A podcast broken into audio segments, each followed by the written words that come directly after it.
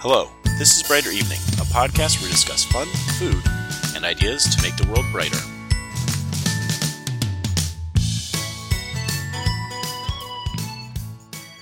Good evening, my name is Josh. Thanks for joining me tonight on Brighter Evening.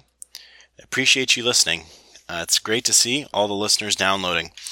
Um, tonight we're going to be talking about something that's a little new to me. It's not a new idea by any stretch of imagination, but it's something I sort of, uh, I don't know if discovered is the right word, but I came across, and once I conceptualized it, I was able to find it out in the world. And that's the idea of the ratchet effect. Now, if you're not familiar with a ratchet, a ratchet is a tool which will turn a bolt only one way. Um, the the idea is you pull the lever on the tool one direction, the handle, and it'll tighten the bolt. But when you go the other direction, the the tool slips backwards, and that way you can just move in a small uh, back and forth direction and tighten a bolt. And so the key thing of a ratchet is that it only allows motion in one direction. There's a type of ratchet that's used on a lot of roller coasters on the lift hill. So if you think about that sound when you go up a roller coaster, it goes tick, tick, tick, tick, tick, tick, tick. That sound is the ratchet on the track that's allowing the coaster to go up the hill while it's being pulled, but not fall backwards. Um, so it's a it's a safety feature. So ratchets, of course, are physical devices, but there is a different type of ratchet that exists socially. You can see this in law, you can see it in society, but it's a social type of ratchet. And we're going to talk about this. So, the first example of this that I came across came from a YouTube video called Will Security Ever Go Back to Normal? And I've linked to it in the show notes. Uh, in that video, we find out that, um, you know, airport security has changed a lot since 9/11, and I don't think that's news to anyone. Certainly not anyone who's been been alive, you know, is uh, old enough to have traveled before 9/11. But we don't really think that much about how it's changed and what ways it's changed all the time, right? Sometimes when you go through security, you might think about it, but we we know that the TSA is there, but the TSA didn't exist until after 9/11. And the TSA's job is to prevent us from being attacked, to prevent another 9 11 from happening. Every dollar that's spent is spent to prevent an attack. And if there is no attack, then those dollars are spent well. And if they weren't, if there was an attack or an attempted attack, then maybe we need more money, right? This is an example of proving the negative. You can't really prove the negative here. Well, there were no attacks, so the money was well spent.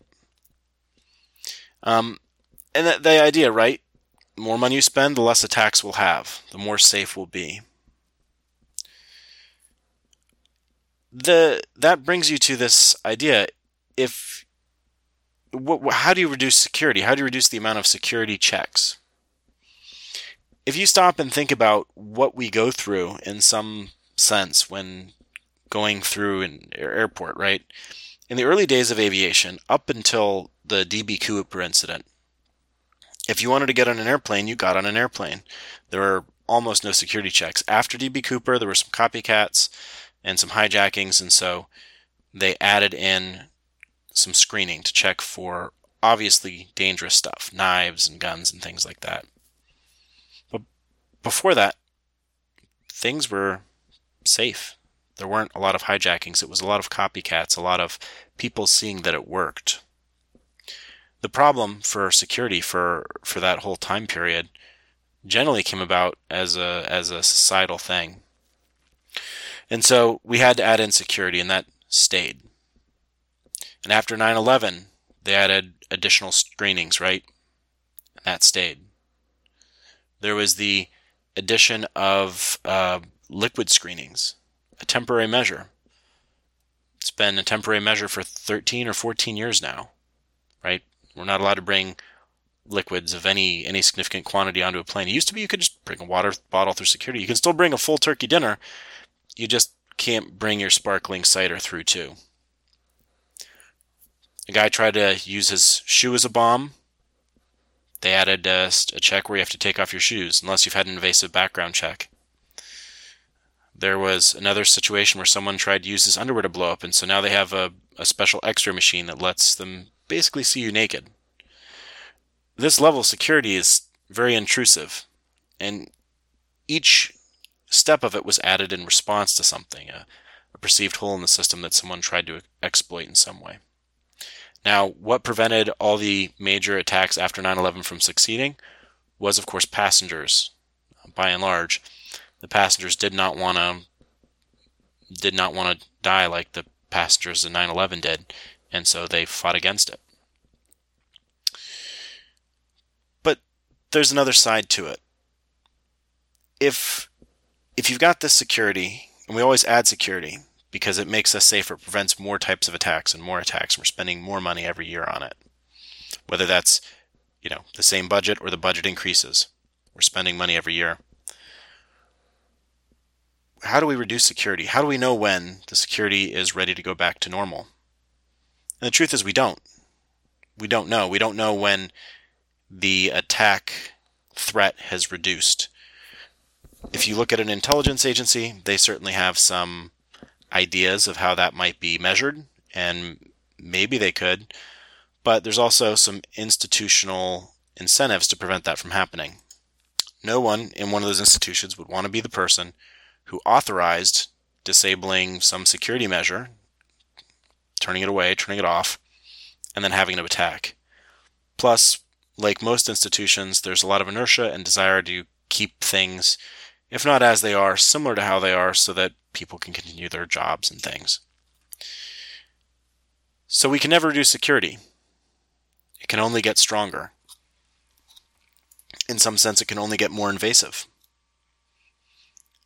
there are some programs I talked about, you know, the trusted traveler type programs in um, in the eighth episode, talking about um, you know traveling by airplane.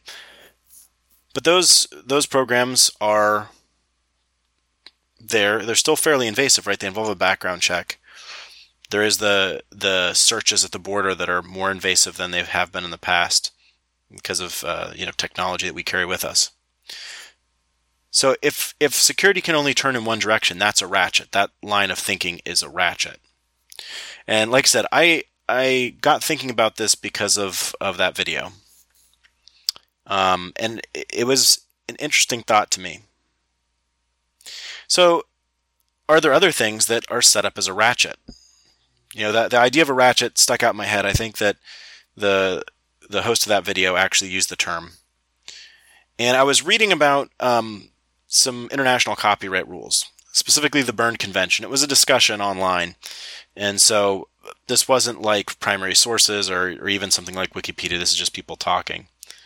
Um, but the Berne Convention on copyrights is an international agreement on copyrights, and the uh, Berne Convention is there to make copyrights similar across many countries, the countries that joined the Berne Convention signed in Berne, Switzerland. That's where the name comes from. So, this Berne Convention requires synchronization. They all have to meet some minimum standard. For a long time, the United States didn't want to join the Berne Convention. There was another copyright convention that the United States was a party to um, because we had certain laws we didn't want to go along with about how copyrights were uh, put into place and things like that. But eventually, we chose to join it. And once you join the Berne Convention, it's actually very difficult to leave. Right? It's kind of a one-way thing. It's that that in and of itself is a bit of a ratchet. Um, it's certainly very difficult to change because it's difficult to leave because you've made laws in your country to comply with the Berne Convention. It's difficult to change because it requires all of the parties to the convention to go along with the change. Now, you are required to synchronize to a minimum in the Berne Convention, but you're not required to stay at that minimum. You can go higher, which means if there's a minimum copyright of the author's life plus 25 years on a particular type of uh, content, say a book or a song or something like that, or a motion picture, then you have to have at least the author's life plus 25 years, but you could make it the author's life plus 50 years or 100 years. And in some sense, if your country is producing those sort of copyrighted works, having them come out of copyright into the public domain where they go for the public good um, could deprive you of uh, economic money, right? Economic activity because of the the fact that this is no longer being sold; it's in the public domain, and it in turn will deprive you of tax revenue. So you may be putting yourself at a disadvantage.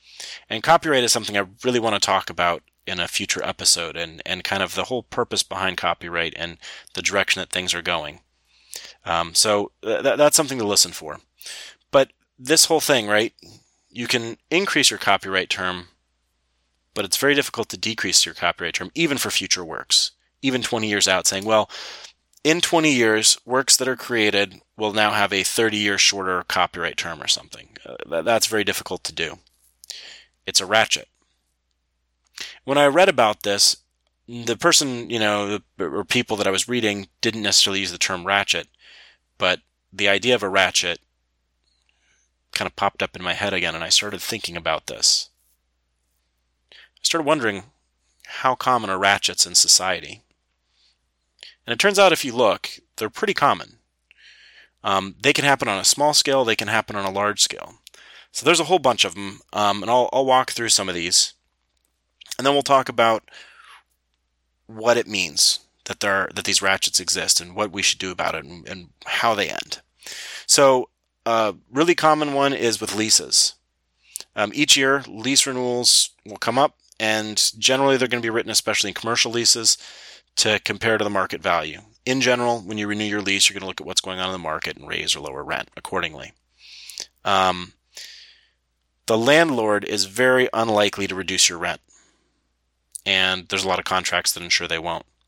That is a lease ratchet. It's actually called that.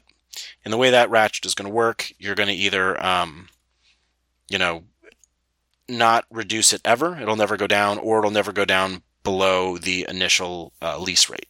So if you're in a volatile market, that gives a landlord some predictability. And you could argue that there is some level of predictability for the, the tenant, but I think that really benefits the landlord more. But it's definitely a ratchet, right? Prices can only go one direction. Um, another example is with government agencies. The Department of Homeland Security was created after 9 11. I don't think there's any chance that the Department of Homeland Security will be dissolved, right? They moved a lot of agencies under Homeland Security. Some may get moved out, right? There's a, move right now to move um, Secret Service back to Treasury. But in general, it's much easier to create an agency than it is to shrink it. Um, what happens is there's a need for a new agency, and if you go read some of the links uh, that are in the show notes, you'll see they talk about um, the International Monetary Fund as an example of this. Um, you know, there there's definitely some bias in some of the articles you read about these sort of things, so just be aware of that going into it. But the the idea is there, right? It makes sense. An agency is created when there's a need. When that need is gone, if you're running the agency, you're working at the agency, would you rather be dissolved and have to find a new job, or would you rather find a new need to go solve, right? A new problem that you need to solve. Most places are going to go do that. If you expand the size of government agency, typically that government agency is not going to shrink down. It's going to make itself essential in some way, get people to start relying on it, and in whatever way that is. And then it gets hard to reduce the size, reduce the number of agencies. And because that's difficult, it's difficult for governments to shrink. They only grow. In fact, if you've ever looked at how government workforces are typically shrank, at least in the United States, it's typically through attrition. They put in a hiring freeze and then they don't replace people when they retire. And then eventually, you know, the agency will shrink through attrition rather than shrinking through your typical means of, um, you know, realizing that something is no longer economically viable, right? That's, that's what happens in a private company. People definitely try in private companies to maintain their size and growth and, um, you know, number of divisions and things, number of people reporting to them. But at some point, if the the company is not able to be profitable because it's it's employing people to do things that don't need to be done, the company is going to have to reduce that. And there's some some great works out there that kind of talk about you know this idea of I guess layoffs and when they are and aren't appropriate. And I'm, I don't want to come off as sounding like I'm uh, pro layoffs in in the general case um, or the specific case or whatever. Um, there's you know there's definitely times it's necessary, and I think there's also a lot of times where it's done unnecessarily.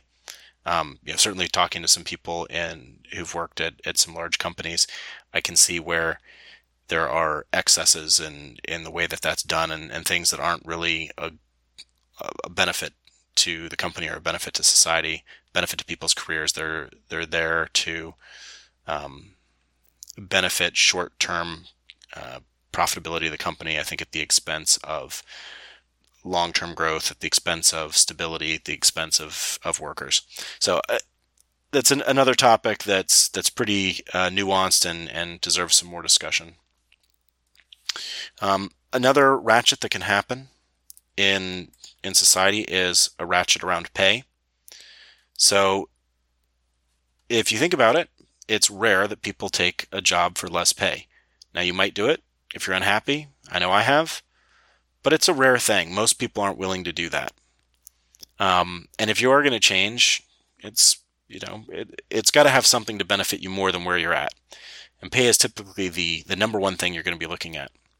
So if a new high paying company comes into town, some people are, are going to start moving towards that high paying company. So in the Washington, D.C. area right now, Amazon has announced that they're opening up all these jobs. People are starting to apply to those jobs. Um, that's leading people to move there. So now other companies are losing employees to Amazon and they're losing employees to each other because now they have to compete with Amazon on price. And Amazon, being a giant company, has a tremendous amount of money that they can spend on salaries of high skill employees. And so if they're looking for high skill employees, they can they can really compete. You see the same thing when a uh, you know coal mine opens, for example. Uh, maybe not so much today because there aren't so many coal mines anymore, but uh, oil the oil boom in in the Dakotas the oil companies move into town and all of a sudden there aren't enough houses and people are competing and prices go up infrastructure gets built um, and and pay goes up across the board. In fact there's a term for this idea of pay going up um, in in unrelated fields uh, which is called cost disease which I'll talk about in a minute.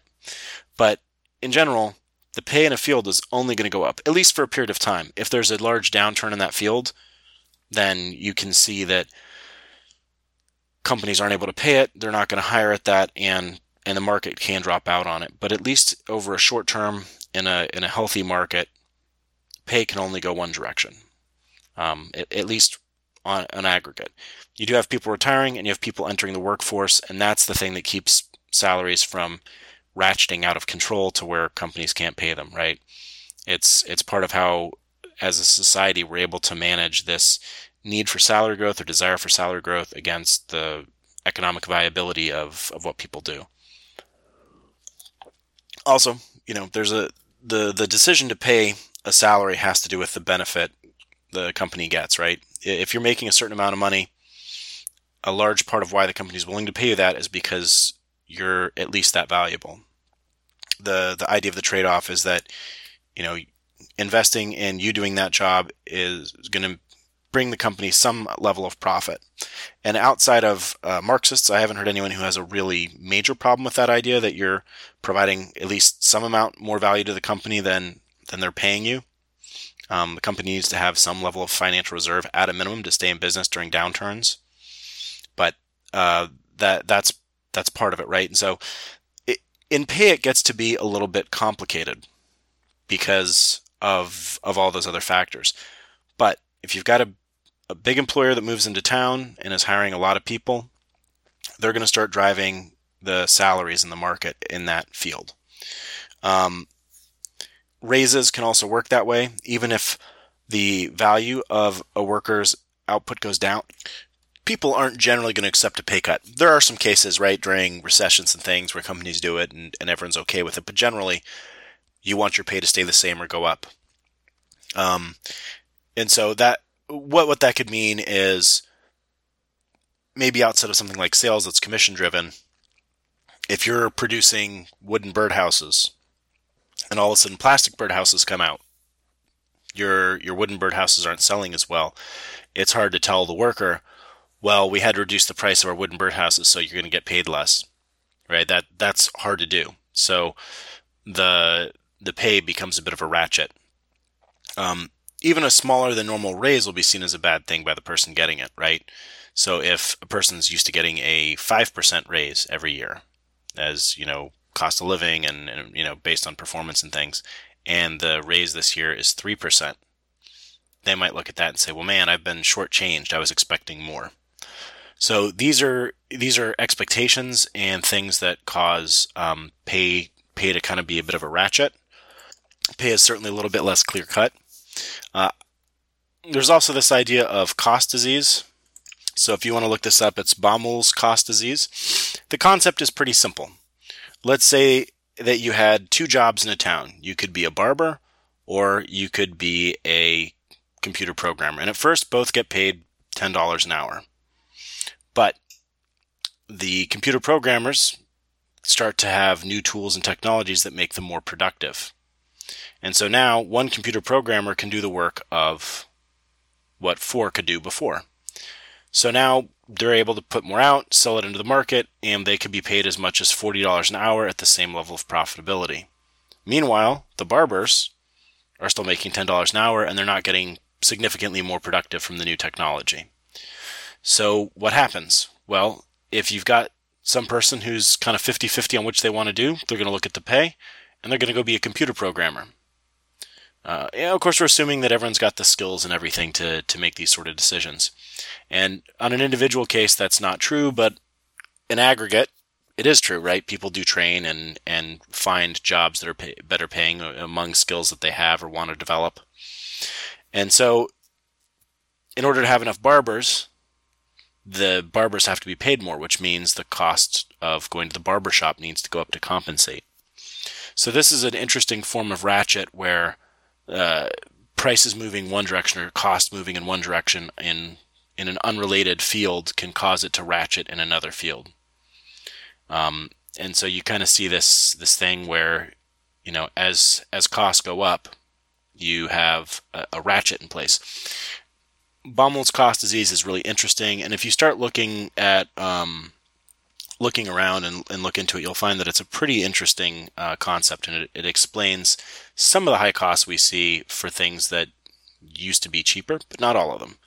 Um, in particular, you know, if you look at um, healthcare and higher education, the, the two things have been growing much faster than the uh, economy overall. Right, their their percentage of GDP has been growing quite rapidly compared to anything else or you could look at it as the cost of services in those fields have gone up faster than the cost of anything else, right? They've been growing faster than the rate of inflation.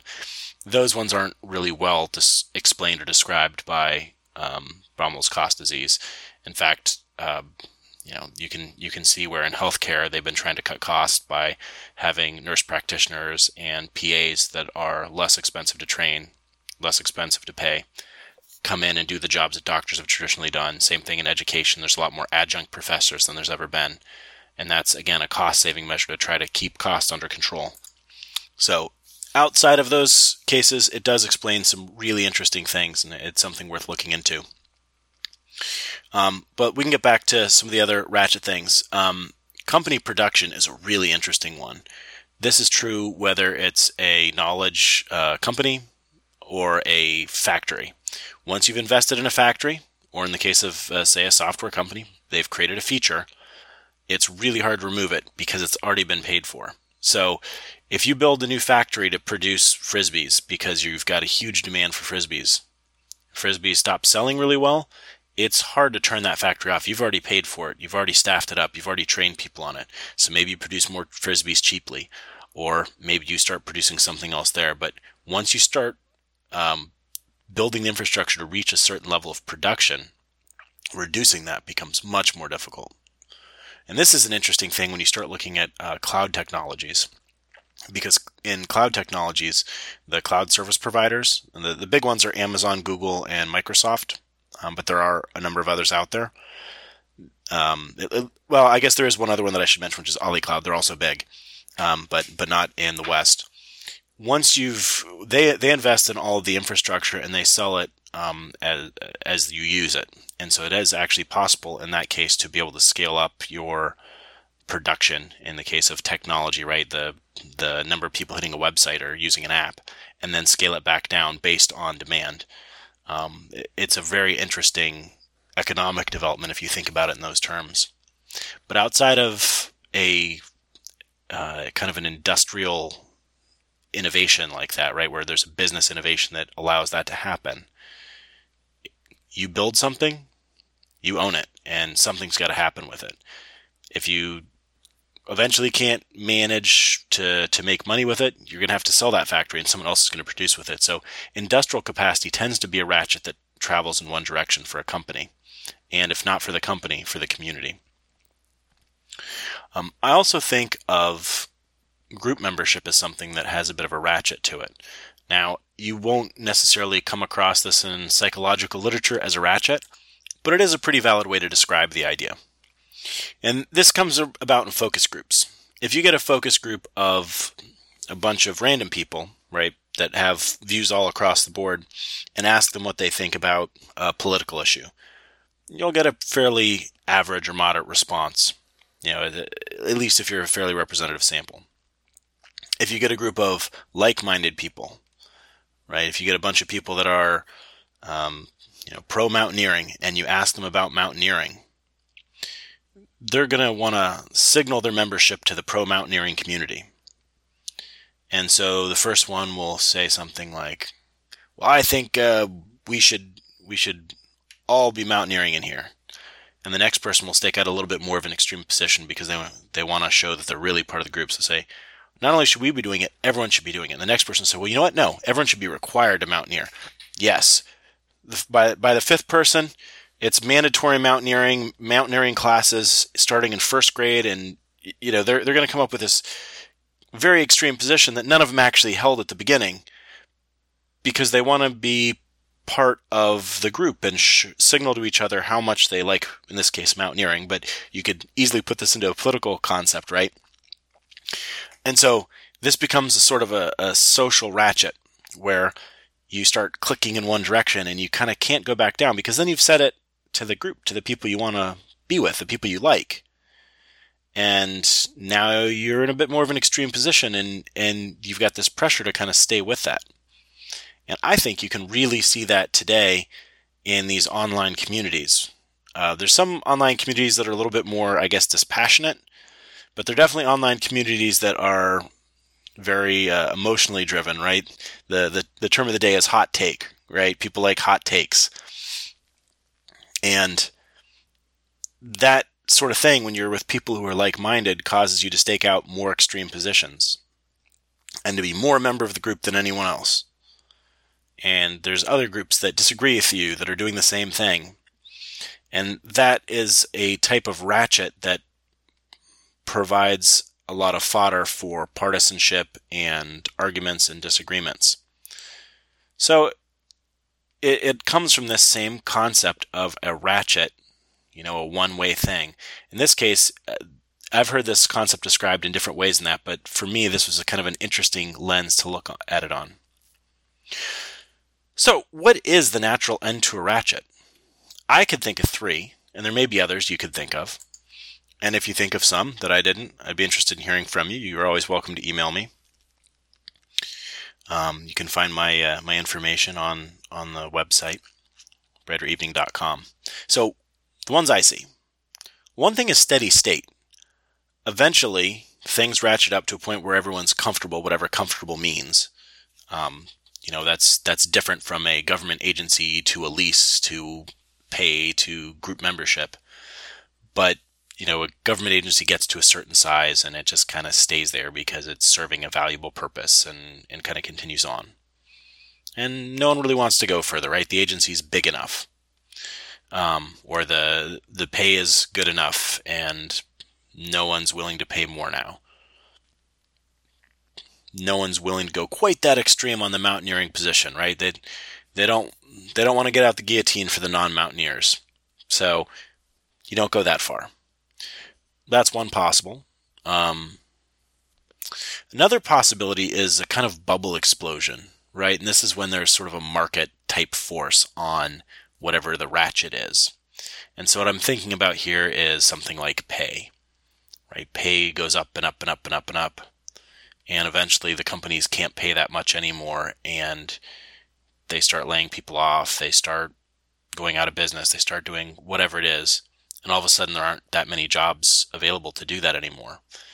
And so the average pay in this field will decline precipitously because there's no there's no one willing to pay those high rates anymore, right? This is the kind of classic uh, market bubble that happened with tulips, right? It was the first bubble, first speculative bubble that happened when when the Dutch were kind of figuring out a lot of the modern concepts we have in capitalism or in, in markets in general.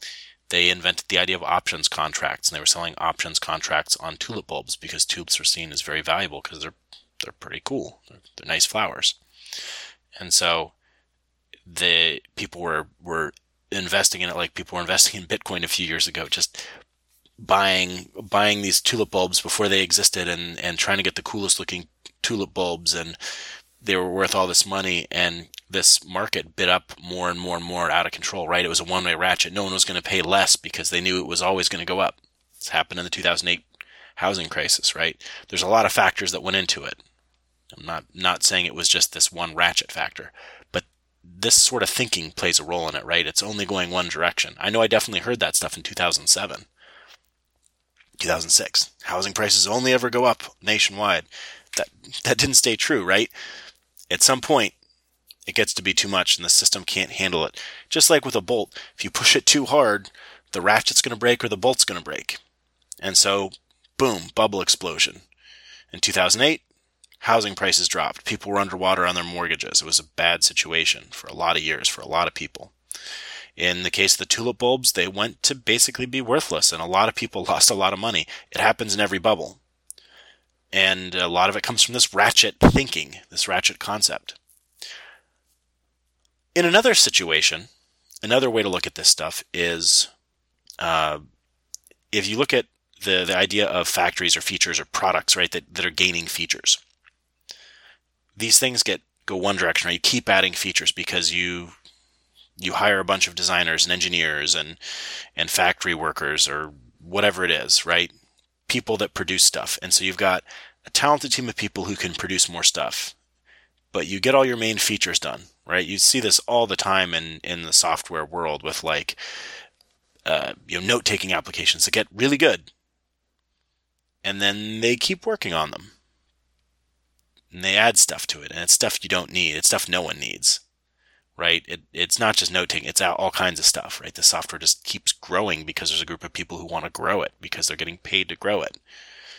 And maybe they're trying to fend off market competitors or whatever. And so rather than saying, you know what, this is actually in a pretty good state, we don't need to add any major features, and reassigning those people to do different things, they keep growing this product. And it gets to be huge and unwieldy and, and kind of horrible to use. This happens a lot in enterprise software, the software big companies use. And so then what happens? Well, a competitor comes out and they've got a version that has maybe doesn't even have all the features that that you need, but man, it's nice and fast and it works well. This is called the innovator's dilemma. Um, there's a whole book written about it. But that's another possibility, right? You get to this sort of streamlined version that works better and it's nicer and it, it checks different boxes. And it isn't so complicated to use because it doesn't have all the features you don't need. And so that's another option, right? The ratchet, in, in this case, it would be kind of like it comes off the bolt and a new ratchet comes in or a new you know, someone brings a wrench instead because you don't even need a ratchet, right? This is a nice simple bolt, easy to turn. So, the streamlined version, the bubble explosion, steady state. Those are the ones I could think of. There may be more. Um, so, I guess the, the end question is what do we do about this? Right? We've identified this concept, and it's something I found really interesting, but what do we do with this information? and it's it's something I struggle with because I don't necessarily see all ratchets as a bad thing. Um, but I do see where they get out of hand and get out of control, and that they are often a bad thing.